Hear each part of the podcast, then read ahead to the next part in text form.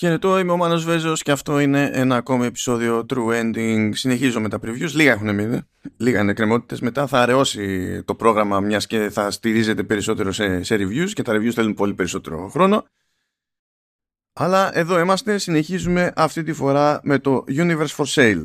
Δεν ξέρω ποιος πουλάει σύμπαν ή πολλαπλά από δάφτα, αλλά τέλος πάντων συμβαίνει σε αυτό το παιχνίδι.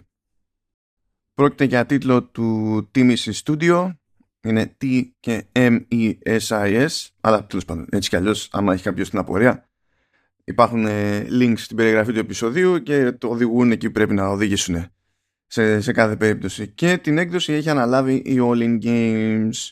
Ε, πρόκειται, όπως δηλώνει η δημιουργή, που η ομάδα η συγκεκριμένη είναι τρία άτομα βασικά και τα δύο είχα πρόχειρα μπροστά μου στην επίδειξη του, του παιχνιδιού. Ε, στην ουσία ε, συστήνεται το Universe for Sale ως sci-fi point and click narrative experience. Γιατί δεν το λένε point and click adventure κατευθείαν, δεν ξέρω, ίσως να υπάρχει κάποιο complex με, το, με την έννοια κτλ. Ή μπορεί και να μην το σκέφτηκαν. Θα πει κάποιος πώς είναι δυνατόν να μην το σκέφτηκαν. Ε, Πες να είναι, διότι συζητώντας με, με τους δημιουργούς ε, έμαθα ότι η αρχική σκέψη, η αρχική προσπάθεια τέλος πάντων έγινε για κόμικ. Δηλαδή ο στόχος αρχικά ήταν το Universe for Sale να γίνει κανονικότατο κόμικ. Αλλά υπήρξε πρόβλημα ε, σε πολλαπλά επίπεδα. Ε, βασικά, το βασικό πρόβλημα είναι ότι ήταν πολύ δύσκολο να βρουν εκδότη για το κόμικ. Που από μόνο το αυτό είναι δύσκολο έτσι κι αλλιώς, αλλά έγινε ακόμα χειρότερο επί πανδημίας, καραντίνας κτλ.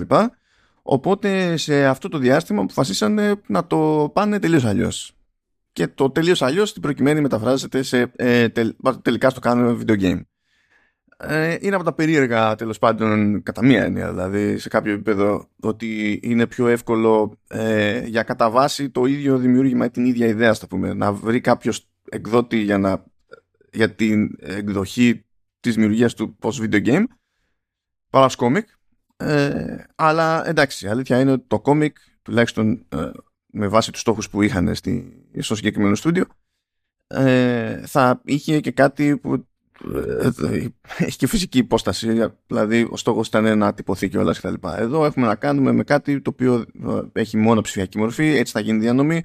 Προφανώς είναι πιο εύκολη η, η υπόθεση και δεν είναι το ίδιο κοστόβορα και είναι ευκολότερο με αυτόν τον τρόπο να προσεγγίσει η ομάδα των δημιουργών και μεγαλύτερο ας το πούμε έτσι, μέρος της αγοράς διεθνώς. Τώρα θα πει κάποιος ότι ναι εντάξει θα μπορούσαν είναι κάτι ανάλογο να κάνουν και με την ψηφιακή έκδοση του όποιου κόμικ. Τέλος πάντων το κάνανε το pivot και καταλήγουμε με το Universe for Sale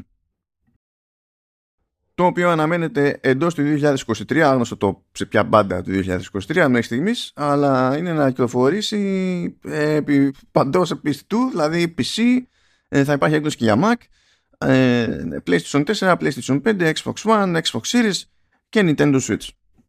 Πρόκειται για ευρωπαϊκή δημιουργία, αλλά πέραν του ότι είναι ευρωπαϊκή δημιουργία, ε, και η καλλιτεχνική διεύθυνση ε, αντλεί στοιχεία συγκεκριμένα και συνειδητά από το στυλ του ευρωπαϊκού κόμικ της δεκαετίας του, του 80. Καθώς τα συζητούσαμε δηλαδή, ονόματα που ακούστηκαν ε, ως προς το, την έμπνευση σχετικά με το, με το στυλ και την επιρροή. Στο, στο στυλ ήταν Asterix, Ten Moebius και πάει λέγοντας. Και υπάρχει μια πολύ έτσι συνειδητή πρόθεση τα πάντα να παραπέμπουν σε κόμιξ στο παιχνίδι, πράγμα που σημαίνει ότι ε, ακόμη και το UI έχει σχεδιαστεί αναλόγως, τα πάντα είναι στο χέρι, ε, επίτηδες ώστε να μην βγάζουν το, τον παίκτη ε, εκτός ατμόσφαιρας και γενικά ε, ήθελαν οι δημιουργοί να, έχουν, να χρησιμοποιούν διάφορα στοιχεία που τέλος πάντων να είναι πιο απίθανο να ακολουθούν τις κλασικές νόρμες του gaming ώστε να είναι πιο απίθανο για τον παίκτη να βγει εκτός ατμόσφαιρας και να αισθανθεί ότι βρίσκεται σε άλλο ένα video game τουλάχιστον στο κομμάτι το λειτουργικό και συνάμα αισθητικό.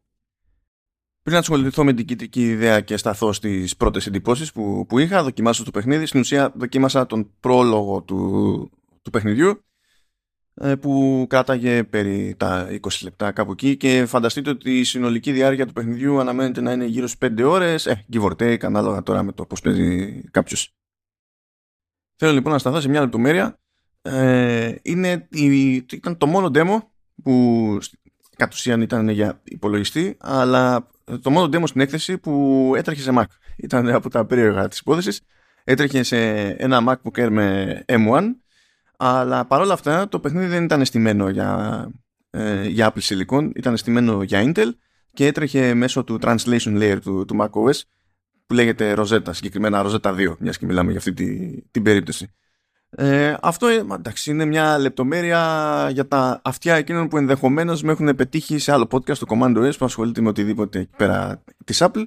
Είναι ε, από αυτά που δεν περιμένω να δω συνήθως σε τέτοιου είδους εκθέσεις. Και μου είπαν κιόλας οι άνθρωποι ότι στην καθημερινότητά τους ε, λειτουργούν και εκείνοι Mac, αλλά για το development εντάξει χρησιμοποιούν PC διότι ε, βγάζει νόημα. Ναι, οκ. Λοιπόν, ε, πάμε στο, στην κεντρική ιδέα του, του παιχνιδιού και έτσι μια γενική εντύπωση από αυτό που πρόλαβα να δω.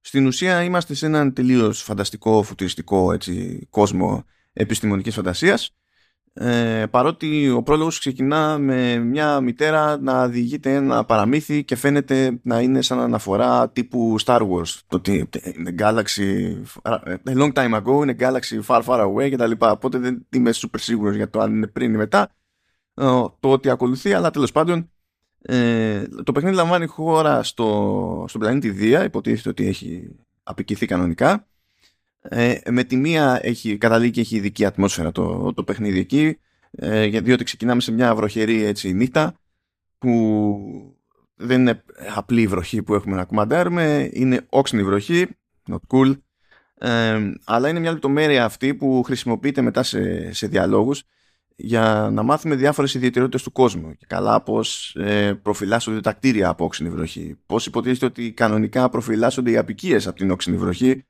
ε, αλλά υποτίθεται ότι ο, οι ασπίδες που χρησιμοποιούνται σε αυτή την περίπτωση έχουν βγει off. Ε, έχουμε μια καταιγίδα που πόσο πάει και πλησιάζει και γνωρίζουμε τέλος πάντων και τον έναν βασικό χαρακτήρα που υποτίθεται ότι λέγεται Master ή συστήνεται ως Master.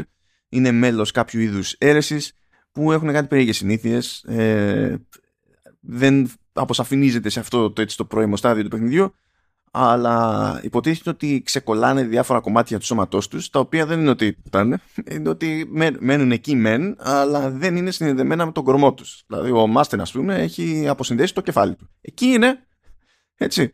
Ε, αλλά, OK, okay, τέλος πάντων. Ε, υποτίθεται ότι αυτή η αίρεση είναι αφορμή επίσης για διάφορες εκεί πέρα περίεργες συζητήσεις, αλλά και για χιουμοράκι του στυλ ε, γνώρισα και την Τάδε κάποτε που μου είπε ότι από τότε που αποκόλλησε το, το κεφάλι της από τον κορμό της κάνει τον καλύτερο ύπνο. Δεν ξέρω. OK. Okay.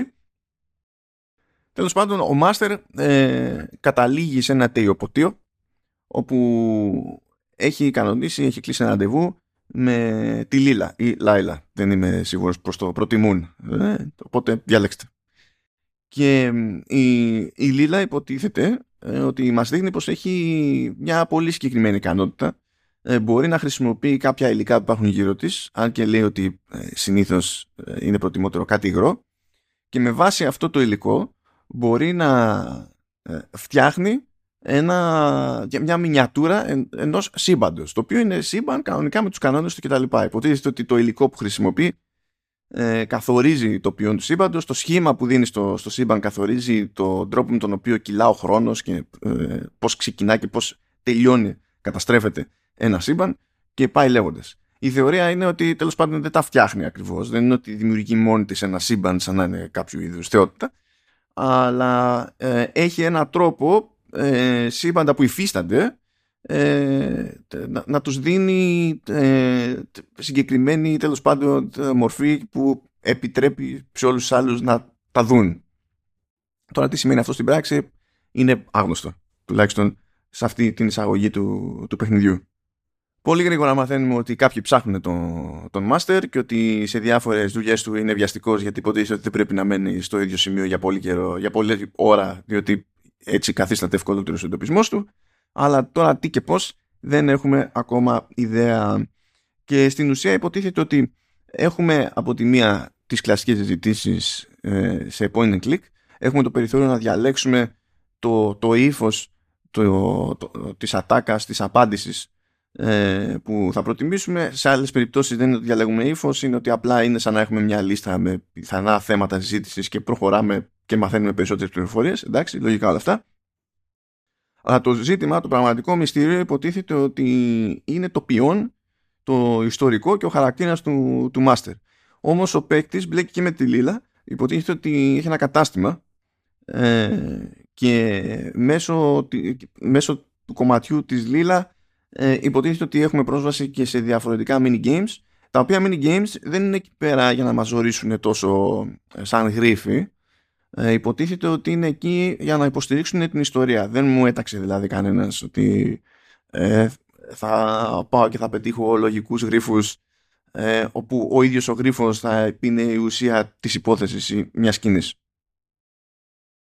αισθητικά έχει γίνει πολύ ωραία δουλειά. Εμένα μου άρεσε αυτό που έβλεπα. Ε, μ' άρεσε και το πόσο δυναμικές ήταν κάποιες σκηνές επειδή έπαιζε τώρα στην πρώτη εκείνη σκηνή και η ιστορία με, τη, με την καταιγίδα πως είχαν διαφορετικές εκδοχές του, του χώρου ώστε να λειτουργούν καθώς ε, σκάνε κεραυνοί ας πούμε και αστραπές. Μου άρεσε πολύ και η δουλειά που έγινε στον ήχο. Είχε πάρα πολύ ωραίο ambience, δηλαδή με ρούφηξε κατευθείαν. Το οποίο είναι δύσκολο διότι ναι, με ακουστικά, αλλά ε, στον εκκλησιακό χώρο, ακόμα και στο κομμάτι που είναι μόνο για δημοσιογράφους, το ένα πράγμα είναι στάνταρ. Θόρυβος, θόρυβος, θόρυβος, περισσότερο θόρυβος από όσο ε, ε, αντέχει κανένας ή θέλει να αντέχει κανένας για πολλαπλές ώρες μέσα στη, στην ημέρα του. Ε, και το ίδιο μπορώ να πω και για το γράψιμο, το οποίο εντάξει, έχει, έχει αρκετό κείμενο. Έχει αρκετό κείμενο. Δεν είναι δεδομένο ότι ο παίκτης πρέπει να μπει στη διαδικασία να εκτεθεί σε όλο αυτό το κείμενο. Ε, κάποια πράγματα θα τα πετυχαίνει με βάση τις ατάκες που θα προτιμά, κάποια πράγματα δεν θα τα πετυχαίνει. Ε, τουλάχιστον έτσι θα ισχύει, μου είπαν στο συνέχεια του, του παιχνιδιού, εκτός αν αλλάξουν γνώμη, δεν ξέρω. Ε, όμως και εκεί πέρα υπάρχουν ωραία δοσμένες λεπτομέρειες που σε συνδυασμό με το, με το περιβάλλοντα ήχο ε, χτίζουν πολύ γρήγορα και πολύ εύκολα ε, καλή ατμόσφαιρα και σε ψήνουν φυσικά και για, και για το γενικότερο μυστήριο. Και πιστεύω ότι αυτό είναι που θα έχει μεγαλύτερη σημασία στο, στο τέλος, διότι ε, αυτό μετράει σχεδόν πάνω απ' όλα, εντάξει θα μου πείτε και η γρήφη, αλλά σχεδόν πάνω απ' όλα σε κλασικού τύπου point click adventure και φαντάζομαι ότι εδώ έχει νόημα να μετρήσει ακόμη περισσότερο από τη στιγμή που καταλήγουμε μεν σε ένα video game, αλλά καταλήγουμε σε ένα video game που η αρχική φιλοδοξία ήταν να είναι comic. Οπότε το λογικό είναι όλο το βάρος να έχει πέσει σε, σε, σε χαρακτήρες, σε, σε ατμόσφαιρα, στον τρόπο με τον οποίο θα ε, προβληθούν τα πάντα σε, στα καρέ τους. Ε, που εντάξει ε, ε, εδώ έχουμε μια γενική εικόνα συνήθως. Όταν βλέπουμε έχουμε ένα γενικό ανοιχτό πλάνο αλλά σε διάφορες περιπτώσεις όταν θέλουμε να δούμε λεπτομέρεια τότε σκάει αυτή η λεπτομέρεια σε δικό της πλαίσιο μέσα στο, στο ευρύτερο πλάνο. Δεν έχει γίνει προσπάθεια δηλαδή όλα να γίνονται σε κάρε μπροστά μας επειδή είχε ξεκινήσει όλος κόμικα αλλά και πάλι καταλαβαίνετε. Αυτά σε γενικές γραμμές για το Universe for Sale. Πάει άλλο ένα έτσι γρήγορο preview και θα τα ξαναπούμε πάλι σύντομα. Χαίρετο άπαντες.